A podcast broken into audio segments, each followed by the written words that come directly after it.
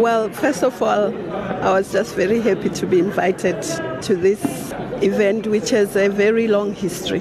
And I also saw it as just being part of South Africans, part of our beautiful, diverse nation, and to experience what happens here.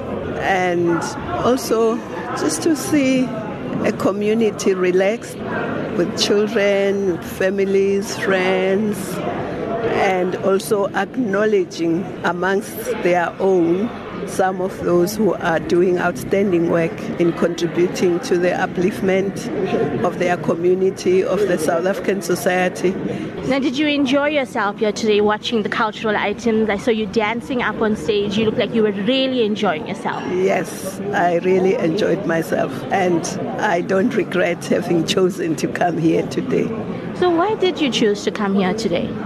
Well, I chose to come first because I was responding to an invitation, which I thought was very interesting.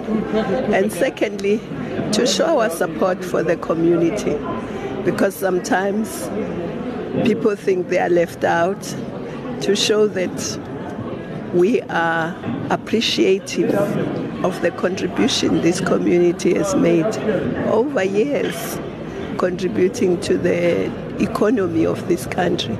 So I just came as a sign of appreciation.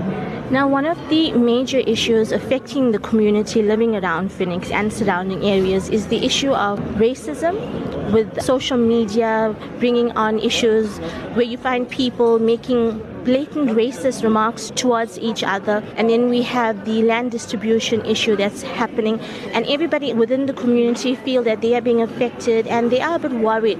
What kind of reassurance can you give to them? Well, first of all, racism is really a crime, and I think it should be treated as such.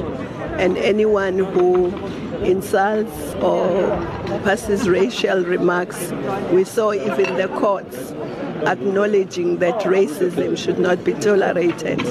So I think that's the message I'm giving that racism should not be tolerated against whoever, and the community must stand up for that and not allow people to do that. Secondly, I don't think the community should be worried about the land issue. The community has as much right to land as we everyone has. So I don't think they should be worried. They didn't grab anyone's land, and also the land that uh, is being talked about, whatever will be done will be done within the law legally. But this does not affect this community.